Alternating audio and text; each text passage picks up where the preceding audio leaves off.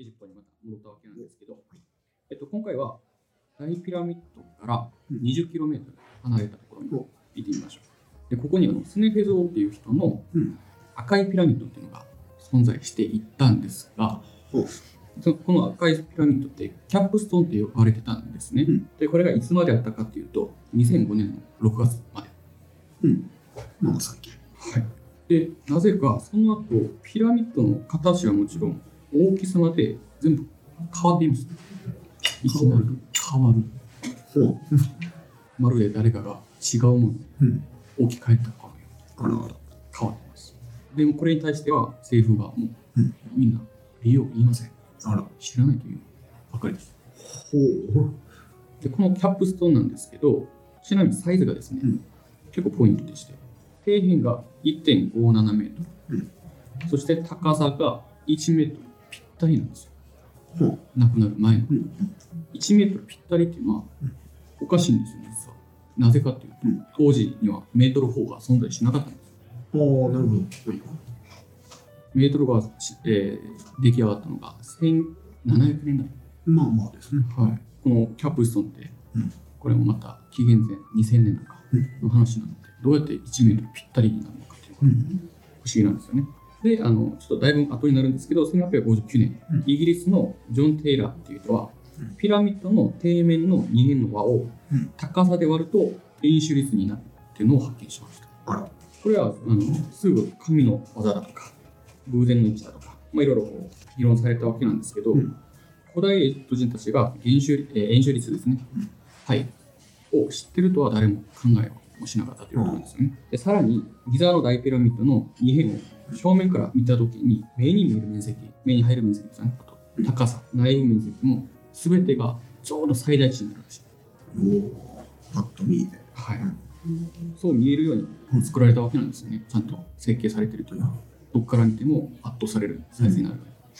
で、高さを、大ピラミッドの2辺を、高さを2で割ると、大の間の頂点になります。あら。うん。で、3で割ると、それの天井になります。で、4で割ると、真ん中にある大日の間の頂点になります。で、5で割ると、地下の間の底面になります。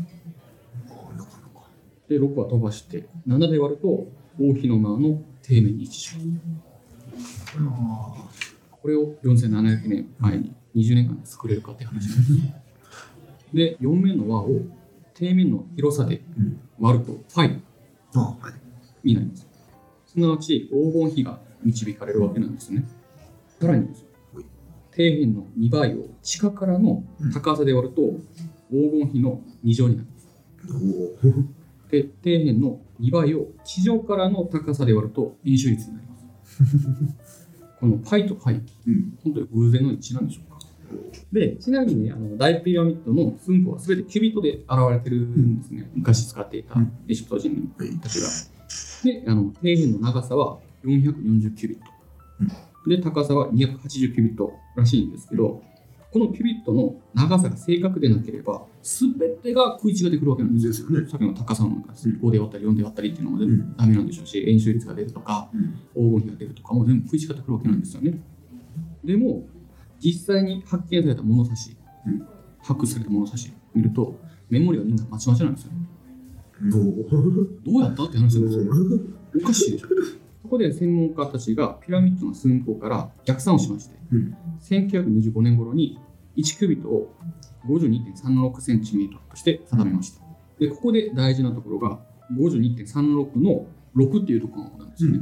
ということは、10分の1以下の単位でうん。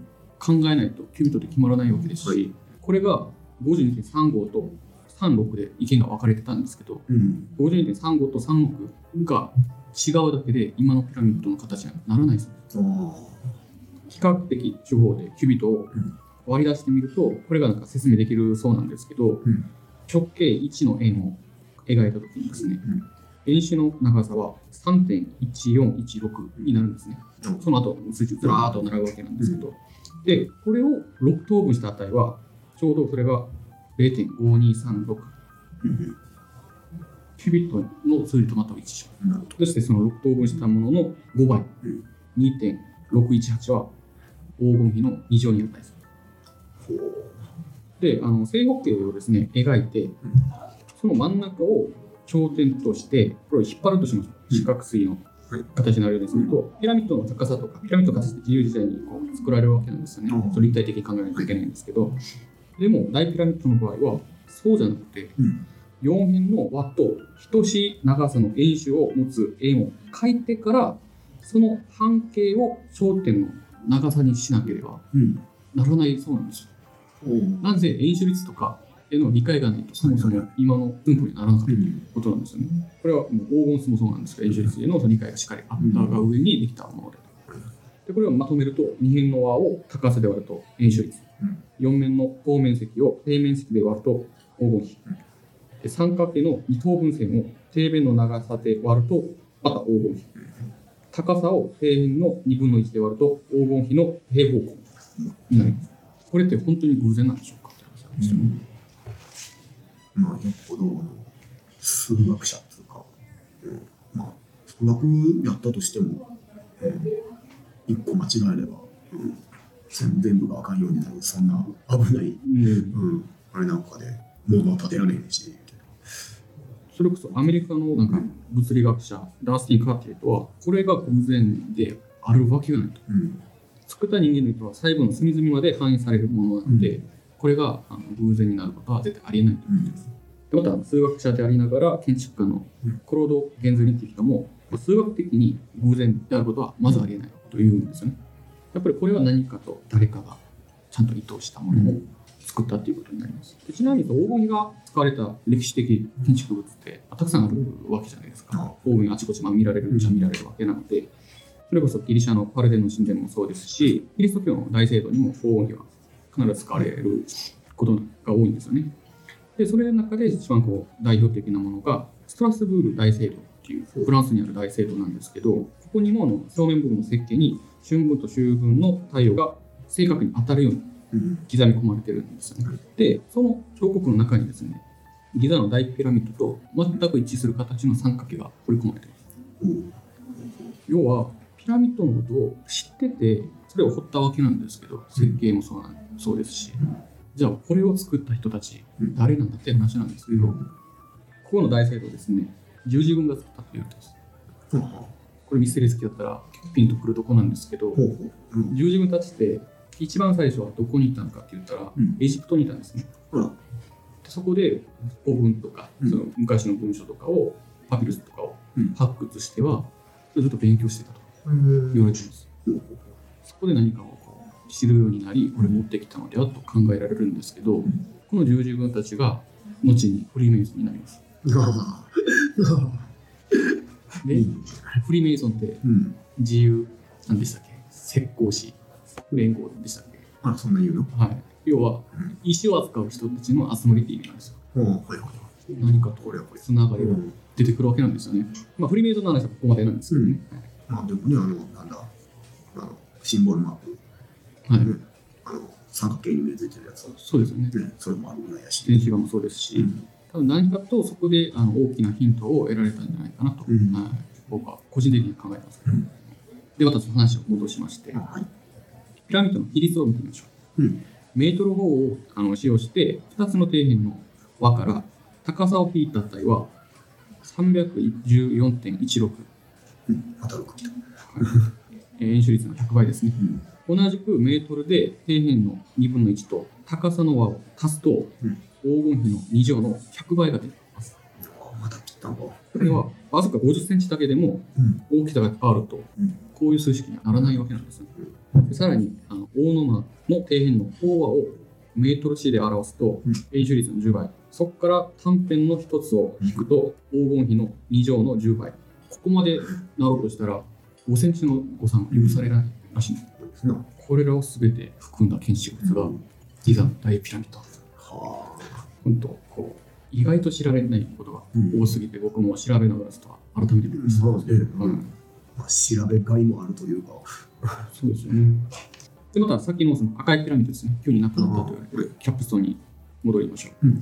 先ほどの高さは1メートルぴったり、で、底辺の長さが1.57メートルと言ったんですけど、底辺の2辺を足すと、うん。これがまた3.14メートルになる。すなわち、キャップストーンって大ピラミッドのうん縮尺模型じゃないのかとうん考えられることもあるんですね。そんだけぴったりあるよね、しかしなぜこれが 20km も離れたところにポツンとあっていきなり形も大きさも変わってしまったのか、うん。これだけはもう不思議でしょう。まあなんだろうね。やばいバレるぞみたいな感じで。なんだろうね。でもググったらめっちゃ出ますよ、うん。観光客たち普通に途絶えするので、ね。はい。なんでこれ誰かが結ぶ結ぶわけにもいかんしなでかいの。ね。でもう一個だけもう一回だけ数字出てます。うん。円の直径を1メートルだとして、うん。その円周を6等分すると、はい。ちょうど1キュービットになります。なあほう。また出てきた。多分当時の英当人たちは数学が大好きだったんだう。ん。おそらく。今度は世界地図を見てみましょう、はい。先ほどイースター島であったりメキシコであったり、ペルーとか見ていたわけなんですけどはい。イースター島からうんギザを結ぶ直線は長さ4万 km のうん。円周の一部を成しています。うん。これは赤道の長さうんなんですね、あの4万 km というのは。うん。で、その赤道の幅を約 100km ぐらいだと取りましょう。うん。これ、このレベルでその宇宙から見ていくと、数多くの遺跡が並んでいます。順番にうん。見ていきますね。ペルーのパラカス、うん。ナスカ、はい。オランタイタンブラ、マチュピチュ、うん。クルスコ、サクサイうん。パラトラトワリのピラミッド、次、アフリカ大陸に入ります。はいマリのドゴン。ちなみにドゴンの方は、うん。ドゴンの住民たちは天文学者たちより早くシリウスに万星が存在するの分かってました。あと、アルジェリアのタッシーナゼル、そしてエジプトのシワオアシス、うん。あとギザピラミッド、はい次、ヨルダンのペトラ遺跡、イラクのウル、うん。イランのペルセポリス、はいパキスタンのモエゾラ。ル、インドのカズラコ、ミャンマーのピー、はい。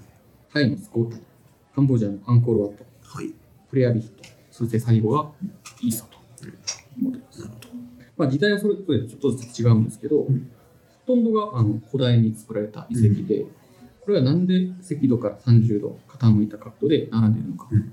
不思議でしょう。なんでだで、この円周の赤道、その円周をですね、赤道とみなして、北極の位置を定め、うん。ギザとナスカを結んだ三角形は、大ピラミッドの黄金比と全く一致します。黄金比って言われるだけあるねほんとで、ナスカとギザ、テオティアワカン、うん。同距離です。あと、アンコールワットとナスカ、同距離です。モインドダルとイースター、同距離です。で、イースター島からギザ、黄金比の1万倍の距離になります。おで、アンコールワットからギザまでの距離に黄金比をかけると、ギザとナスカとの距離になります。そして、ギザとナスカの距離に黄金比をかけると、ナスカからアンコールワットまでの距離になります。そして、最後。光が1秒でうんどれぐらい動くのかご存知ですか？光の速度っていうでしょ ?1 秒、1秒にどれぐらいの距離飛べるか。3040万キロあたりお惜しい。みたいな約30万キロメートルと言われておおてで、もっと正確に言うとうん、29万9792キロメートルだそうなんですけど、ピラミッドの内接線とうん外接線を書いて、その円周の差をメートルで表すとうん、29万9796人です。なぜか光が一に進む距離にうんわずか4キロの違いでうん。一致してる。そもそもこんだけ不思議な建物、うん。人間が作ったと思う方がおかしいんじゃないかっていうまでなってくるわけなんですよ。ね。僕の話はここまでなんですけど、信じるか信じないか、あなた次第という。まあそんだけ大量にねノートにうん。さそれ全部は、えっと数字が、まあ、ファイにファイの感情に一致するとか、全部メートル法で測ってそれで出したあそうですね。今ちょっとメートルの起源について調べてたんですけども。はい。まあ、これまで数々の実験によって、まあ、あの光の速度っていうのが測られてきて、まあ、あの先ほど出てきた、まああのまあ、3×10 の8乗ぐらいですかね、光の速度。まあ、正確には 2.9×10 の8乗ぐらいうんなんですけども、メートルっていうのはあの光の速度を基準にして出されてるの。おおほう。うん、ですので、多分あの光の速度っていうのは、あのまあ、現代人が測っても、多分紀元前の方が測ったとしても、多分同じ。うん。うん。でまず光の速度っていうのが分かって、でメートルっていうのは光の速度を元にして出されてる、うん。で現代においては1983年に基準が見直されてっていうのがあって、まあ、1秒に、まあ、1秒につきあの 2.9×10 の8乗分の1の時間に、まあ、光が真空中を伝わる距離として、まあ、それがメートルであるっていうふうに定められています。うんということで光の速度を知らないとメートル法を使えないと。えそうです。うん、もともと光の速度から導かれた、まああのうんまあ、基準ですね。ということはエジプト人たちは光の速度をすでに知っていたということなんですか？うん、その可能性は高い。っていうか、どの時代の人が多分測っても光の速度は同じうんなんで、ラニーなうん。ですので、紀元前の人々が、まあ、光の速度をまあ導き出した、まあじまあ、これもかなり大掛かりな実験装置が必要なんですけど、うん。まあ何らかの方法で、まあ、光の速度を出して、まあ、それをもとにメートルっていう、まあ、あの呼び方は違うと思うんですけども、同じ基準を発見した、まあ、同じ基準を導き出した、うん。と考えられるとは思いますけども。うん。で、多分あの円周率に関しても、多分あれ、現代人、まあ、だ誰が、誰が計算しても多分同じ値、同じぐらいの値になるっていう、うん。まあ、あのなんか三角関数を、うん。まあ、あの積分したりして、まあ、求めるんですけど、うん。多分どの時代の人がやっても多分同じような値が出るんで、うん。でそこから光の速度が出て、でそれからメメートルと同じ基準になれて、まあ、それ、まあ、あの今のピラミッドの、まあ、その寸法につながってるのかなというふうに考えられるんですよ。計算が、まあ、あのできたとして、うん。ね、どうやって作ったかとか何で作ったかとか、うん。うん、目的がね目的のところがね、うん、謎だ、そもそもね、ピラミッドのうん。用途がわからないんですよね。うん。まあ一般的にはねそうやって墓みたいにはなってるけど、うん。もしくはこんなになんか数学的な情報が入ってるんだとしたら、子孫たちにうん。そういう知識を与えるためのん。超無駄に巨大的でうん。大掛かりな謎々をね与えたからっていう気もまあでも、ね、あそこ謎謎好きやしね。そう。なんですあそっかそっかそっか。そんな素敵よくして。何でしょうね。うん。いろんな説あったりするものなんですけど自分たちの技術を見せびらかすためうん。とか,、うん。とか相当高い技術ですね、それ。間違いなくこれは相当高い技術ですしなんか赤道から30度外れたその一直線のうん。ラインっていうのも、まあ、多少無理やり感はあるとはいえども、うん。なんかちょっと考えさせられるところありますよね、うん。なぜそれが一直線のラインみんななのかっていうしかも、まあ、そうやってめちゃくちゃややこしい計算方法やったり、そんなもん用いてまで伝えるとしたら非合理的っていうかね。ですよね。伝わらねえじゃねえかと。ややこしいことしやがって。みたいな。時間かかりすぎて、それこそそのもし超古代文明っていうのがうん。あったとするならばそれアトランティスであったはい。りなんかそういうのがねきっと同じぐらいのうん。自分らに同じぐらいのこう文明とうん。知識を持つ人類っていうかうん。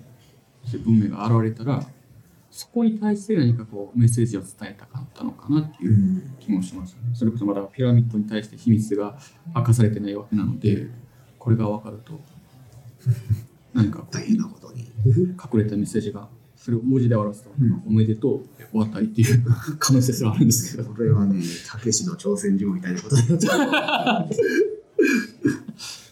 昔のね、ファミコンのゲームで、たけしの挑戦状ってあって、まあ、なんか、あの、ヒントもね、ろくにないわ、うん普通にやるだけでも難しいし、攻略本買わないと、そうそうそう。クリアできない。うん、それでもクリアしたら、あんたは偉い。だけで終わってた。あのすごい簡単なたけしに似せたそうそうそうそう。グラフィックが出てきて、うん。あんたは偉い。で終わりですか？一応ね、あの、そのゲームもやらしさ満点で、その画面のまんま、あの、ほっとくと、いつまでこんなゲームやってんだ。なんか2、3分か5分かなんかそれぐらいもあってから、で、そのメッセージが変わって、うん。変わったとしてもただ単に説教されるっていう、面白い。遊び心満載ですね。みたいな。一番ひどいのが、あの、あるところで、なんかあの、2コントローラーにマイクがあって、あ、そうそうそマイクになんか声組まないと、うんうん。あのイベント送らないとか。う。カラオスナックのカラオケで歌って、そうそうそスナックのカラオケ歌って、しかも何何回も歌って、ほんで、それでこう、なんだ、あの、何回目かで、まあ、なんか謎のじいさんが出てくるっていう。ほう そのじいさんになんかあのちょっとした紙をもらうと。ほんでそその紙をあの水かなんかに浸して、またなんか長い時間、まあ5分か10分かなんかそんなええ待ったら宝の地図のあれが出てくるっていう。すごい。それでやっとこそそこの島に行け行けるみたいなことがある。まあ嫌嫌なゲームなんですよ。ほんまに攻略法ないと絶対無理なんですよね。うんあったとしてもね、あってもややこしい。う。まあ、あれ、クソ芸人ってされてたんですよね。まあ、なるでしょうよ。うんそうそれになりかねん、うん。そのメッセージ性。うん。おめでとうっていう。まあ、なんか、あの、ちょっと思ったのが、まあ、ファンタジーの、はいうん、あれになるけど、あの、まあ、宇宙人というものが、うんいたとして、まあ、あの地球人として、あの、メッセージ、まあ、なんだ、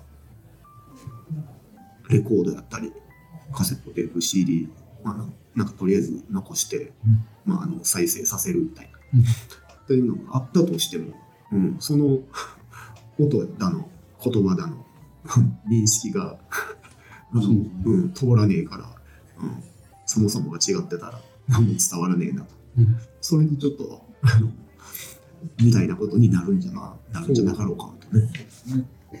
何かメッセージ性があるのならば、それこそ宇宙人がいたとしたら、うん、メッセージを送るのは送るんだけれども、うん岡本太郎でしたっけみたいな超ぶっ飛んでるうん、アート系の宇宙人の可能性ってあるじゃないですか。もう本人の解釈がないと絶対分からないメッセージ性うん、にされたかもしれない。地球をたたまたまのキャンバスが地球だということで、フィーリングでしか分からんようなモニュメントがピラミッドだったかもしれないです。えー、伝わ伝わらない。作った本人もびっくりするよねうわ伝わったねこれなんで分かったみたいな。なるやろね絶対でもなんか個人的にうん宇宙人はいるとは思います。うんなぜ UFO 見ちゃったもんですから。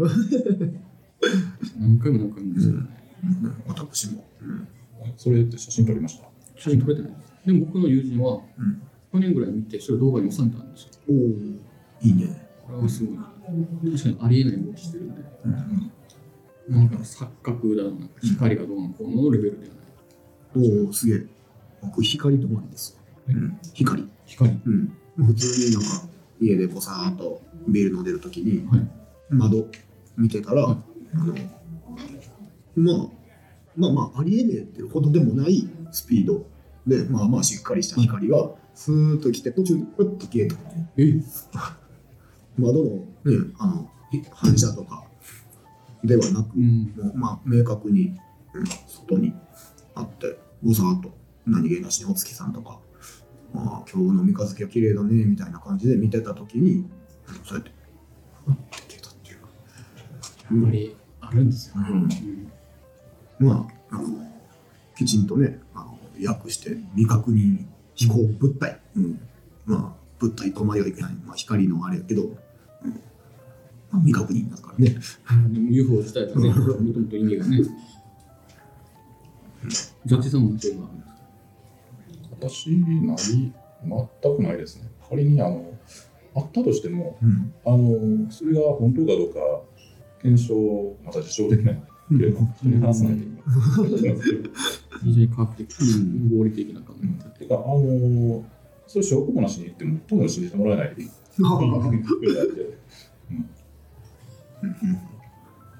まあ、でもあるにはあるん。ですねそういう出来事まあ、あの、まあ、別に否定するつもりはない、全くなくて。うんうんね否定ってなったら、ね、言ってる通りですね 説明しなきゃならんそうに なるからねあのまあ、否定するとの方がかなり難しい。うんうん。まあ、肯定する場合は何か写真とか、うんまあ、見せれば、そういうところなんですけど。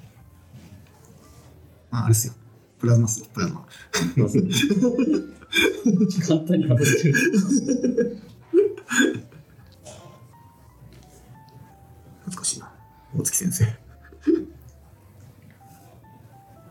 なるほどね、ピラミッド。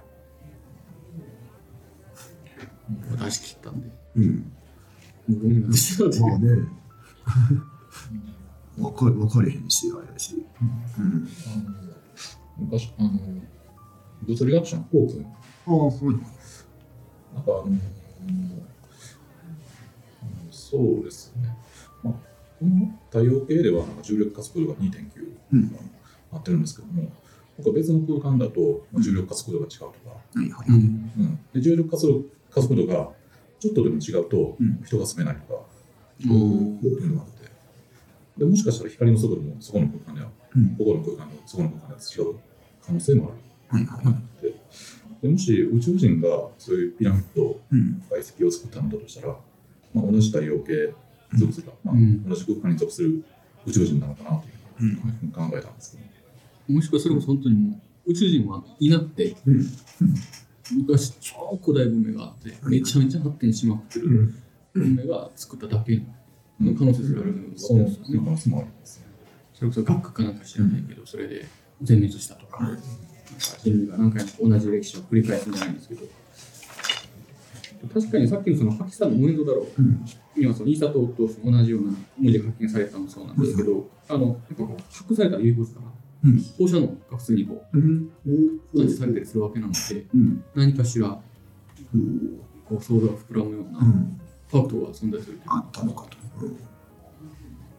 うん。ね、そうやって、あの、なんだ、それもそうやし、ちょいと思い出したのが、あの、まあ、ピラミッドやったりね、あたりで、いろいろ書かれてる、なんだ、死者の書か、はい。なんだかんだだったり、まああれとかでね、あの、なんだ、あの、船が出てくると。はい。うん。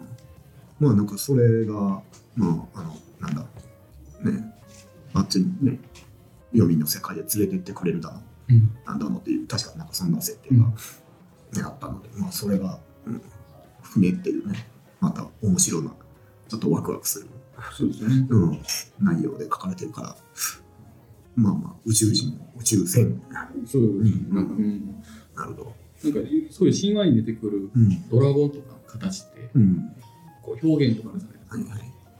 その竜がうん現れる時の空がはい。黒くなっうん、天候がてね。すごいこう大きな雷がうん。火を吹いて煙が出ると これ今でいうロケットをうん。描写するとそうなりそうな気がするんですよ、でもそう言語の限界ってその世界の限界なのでそれをクリアに表現できないだけで、うん例えることはそういうふうな例えしかできなかったと,、いうふうに考えると必ず竜とかあ。うん。神様とか天使とかって空から現れることが多いんですよ、うん。かつとんでもない能力を持ってたりはい。なんか天候をそれこそ操作したり、うんなんか稲妻をこうしたりなんかこう火を出したりっていうのは、なんか現代の武器に近いような気がして、うん。うんそういうふうに考えると意外となんか神話が神話に見えなくなってるうん。ところがあるんですよね。ボキャね、その当時の人のボキャブラリーが少ないおかげで、うん、その表現になってしまったと。もしくはそれを実際に見た先代まではうん。それなりに頑張って伝わったんだけれどもあそれ子供から子供から子供に受け継がれるうちあ。に、うん。なんかこう分からなくなってどんどん変化しやす、変化されて子供の聞きのいいようにちょっと動物に例えるうんとか、そういうになった可能性もありますよね。うん。まあ、そのレベルやったら、政府から消されることはない。すごい夢の膨らむ回ですね。こほんまね、あの子供と、うん、あと、あれかな、ムーかな、うん雑誌の。あそこまで言い切ると、うん、もう、それは、だいぶ愉快なことになるけどうん。そういう回だったんですけど、うん。皆さんじゃあ最後に感想言ってはい。終わりにしたいと思います。あまあ、あのピラミッドだけじゃなくて、うん。まあ、結構いろんなあの、ね、遺跡やったりねやったり、うん。それが出てきて、まあ、なんだかいろんな式でいろんなぴったんこのあれでつながっていると。いうのがこうなんとかってなかなかワクワクはしてたんですが、まあ、途中でちょっとあのいろいろとキーワードで思い出したことがあって、まあそれを そういえばあんなあいつあんなこと言ってたなっていうのを思い出してて中であの話半分に瞬間になった なった時があってもうそれがあの、まあ、イースター島はい。が出てきて、まああの他にもあの方角がもうあのしっかりしてたりとか、まあ、その星の位置やったりその太陽の位置やったりみたいなそれの中であの、まあ、今回そっちの話が出てけえへんかったけどストーンヘンジ、はいはい。うん。あれもなんかねあの太陽の位置やったりなったりとか、まあいろいろあったんですけど、まあ、そこまでしっかりした話なんではないんですけどあの酔っ払いのお客さんが言ってたのがあのモアイのつま先ちゃうかあれああなるほど。めちゃめちゃでかい。ズボーンと。それ地球貫いてちょっとつま先だけ出てもうた面白いです。それを思い出していろんな地域が頭に入ってきへんか。った、ね、そういうのがあって最高っすね。マジか。というそんなまさかのオチになってしまったんですが、はい、私としてはそんな感じです。うんそうですあのーまあき私はあのーまあ昔からあるものについてはもうそのその存在意義とか存在理由とかあんまり考えずにありまま受け入れるっていう、まあ、スタンスなんですけども、まあ、あの今のお話聞いてみてなんか科学的にも非常に興味深い、うん。まあ、数学的にも物理学的にも非常に興味深いものがあって、うん。まあ、なんでこんなものが作られたのかなというのも非常に、あのー疑問が湧いてきて、まあ、非常に興味深い、うん、ところでもありました。うん。うん。まああのまあ、光の速度も出てきて、まあ、それであのちょっと相対性理論について、まあ、ちょっと復習したりして、まあ、相対性理論なんてあの大学の物理学科の4年生で勉強するような科目なんで、まあ、あの物理学科でやるようなものはあの勉強しないで、まあ、あの一般で言われているあの、まあ、簡単に説明されている本ですね、うん。あの昔そういうのを買って、まあ、それで復習したことがあった。んです。あうん。うん。まあ、そうですね、まあ、あの非常に物理学とか数学とかが盛り込まれているようなそういう遺跡があって、まあ、非常に興味深いところでもありました。はい。でまあ、あのこういうの、まあ、ピラミッドとか非常に高い技術で、まあ、作られているんで、まあ、こういうのを現代の技術に生かせたらいいなとか、はいまあ、素朴に思ったりもします。はい、今日はちょっと急ぎで用意した っていうのもあって、えーとまあ、ピラミッドとかそういう古代遺跡だったり、そのミステリーはすごくもともとから好きだったので、これを、まあ、あのパネラーの皆さん含め、そのリスナーさんたちにこう紹介できたのは良かったなと思います。まあ、ただ、ね、あの自分自身が文系っていうのもあって、慣れない数字をずっと すると、なかなか普段でもよく噛む癖があるのに、滑舌がさらに悪くなってる気がして、だいぶ疲れました。いやー見事そんだけのページ数 やってくるだけにもすげえやなんか、ピラミッドの朗読会みたいだったんですけどはい。でも楽しかったです。ありがとうございました。どうもどうもありがとうございました